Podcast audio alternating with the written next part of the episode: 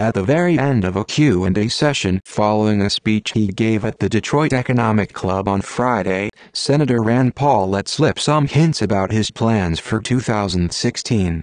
The final question came from a student, what are you plans for running for president in 2016?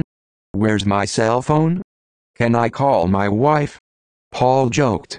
There's two votes in my family, and my wife has both of them, and both are no votes right now. However, Paul did say that he would try to persuade his wife to change her mind by next year, something he said would prove he's an able politician.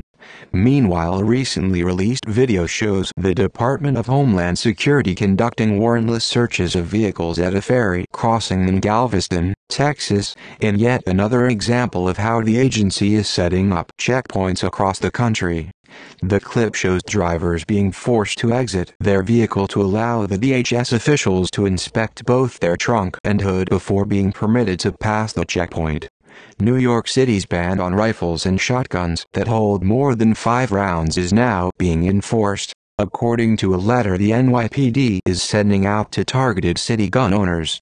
It appears you are in possession of a rifle and or shotgun, listed below, that has an ammunition feeding device capable of holding more than 5, 5 rounds of ammunition rifles and shotguns capable of holding more than 5, 5 rounds of ammunition are unlawful to possess in New York City, as per NYC Administrative Code 10306b. You have the following options, the letter explains. 1. Immediately surrender your rifle and or shotgun. 2. Permanently remove your rifle and or shotgun from New York City. 3. You may call to discuss the matter if you believe your firearm is in compliance.